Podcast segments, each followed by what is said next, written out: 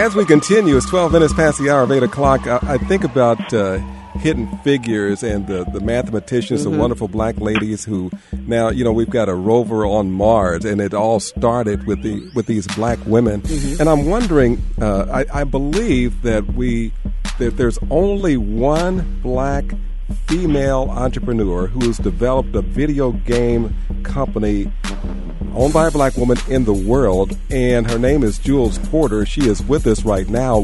Why a video game company when you've got advanced degrees in things that don't seem like they direct yourself to video gaming?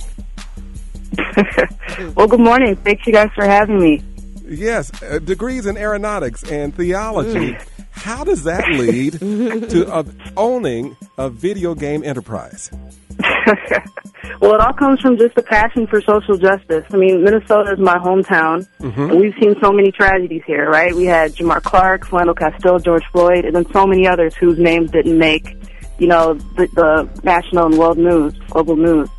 Um, but I realized that, especially when I went to law school, that it's going to take more than changing laws and changing policies in order to build the empathy required to pull racism and things like that out of people's hearts because it's so entrenched in there.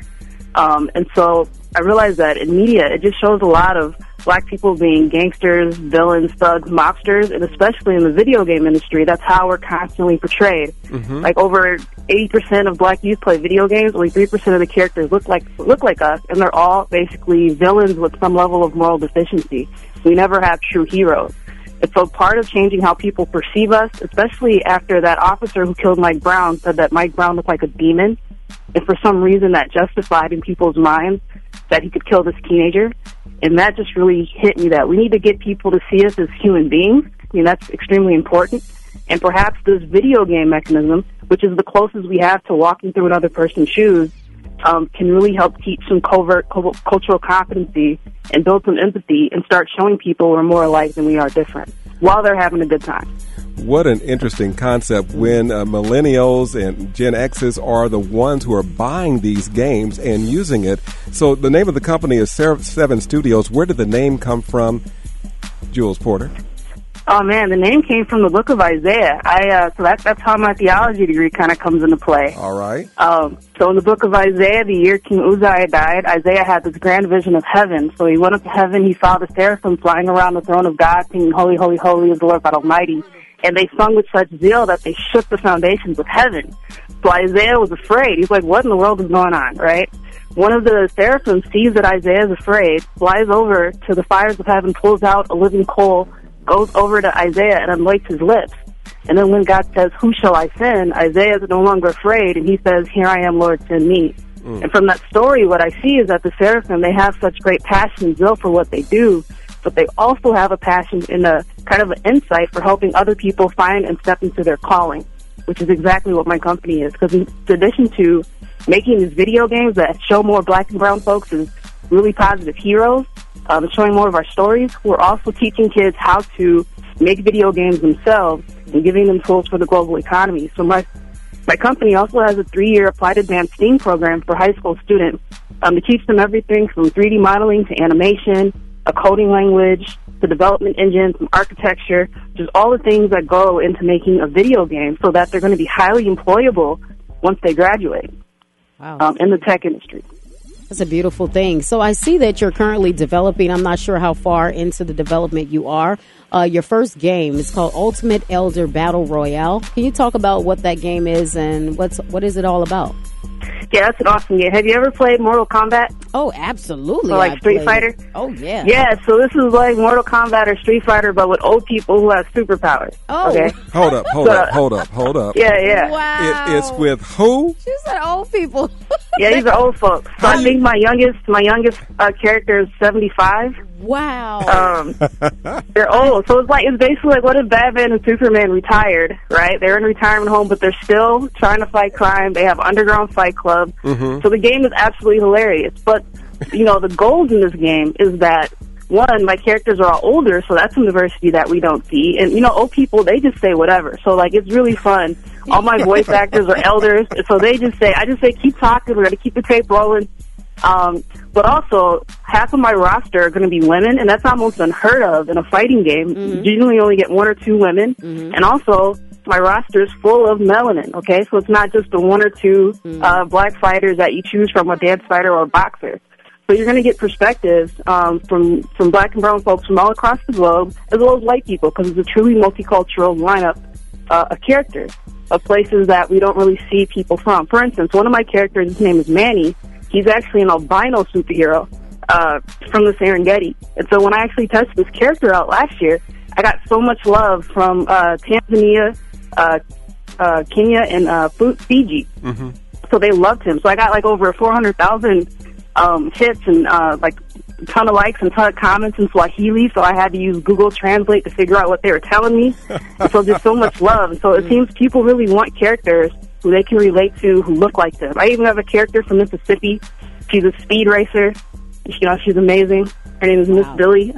Yeah, I named her after Billie Holiday, Mahalia Jackson, and Wilma Rudolph. Her name is Billy Mahalia Rudolph. Oh my And goodness. so just putting a little bit of history in the characters, and then also showing, like, you know, the voice actor for Miss Billy is from a little town called Progress, Mississippi. So just highlighting little places that, you know, black people are from, but that, you know, a lot of people outside of that may not know about.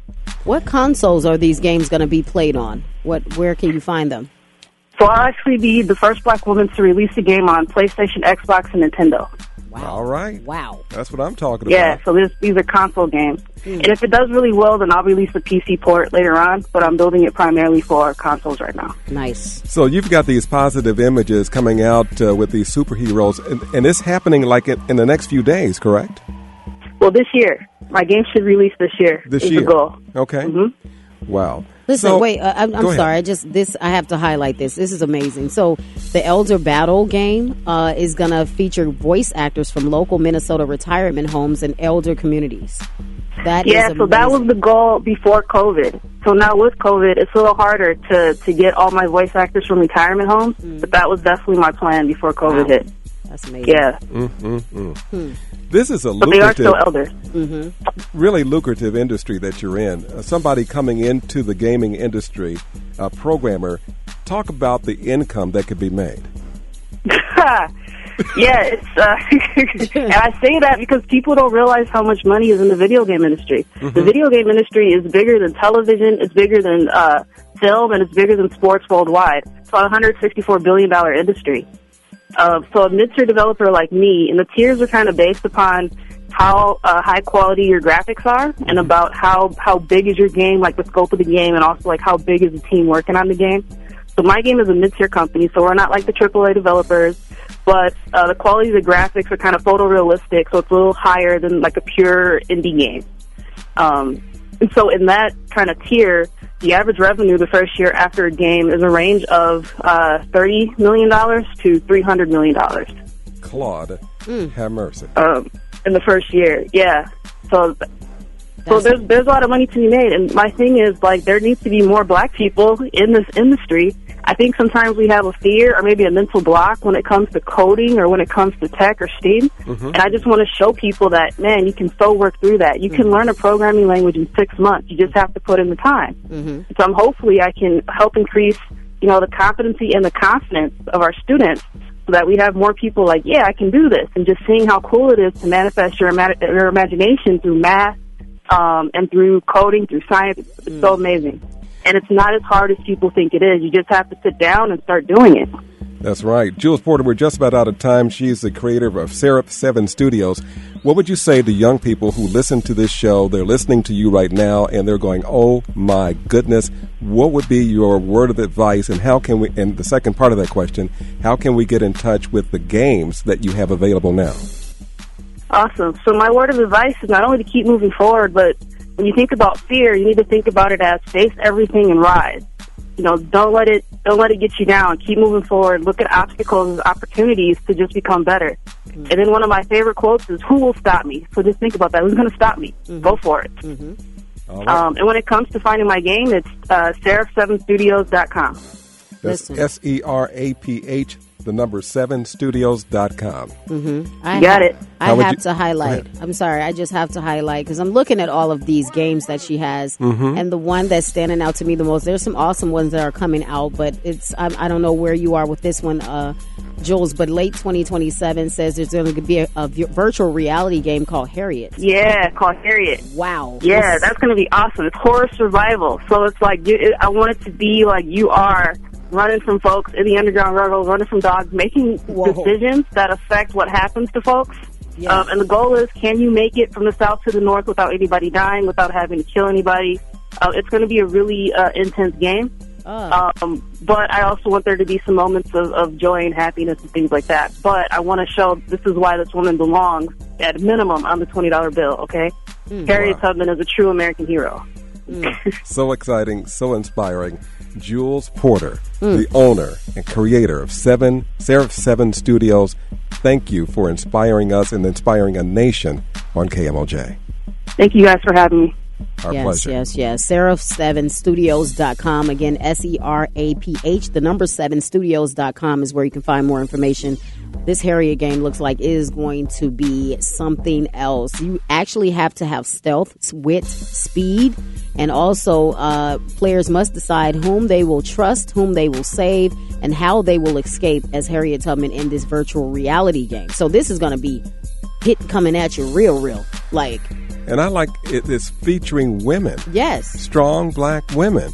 yes. Come on now. and seeing some of the and the superhero that she has for this elder battle i don't know if you can see it from here but she is banging.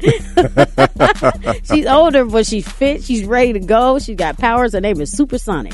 All right. i love this. I am so so amazed. Thank you so much jules. 23 past the hour. Larry Fitzgerald is next.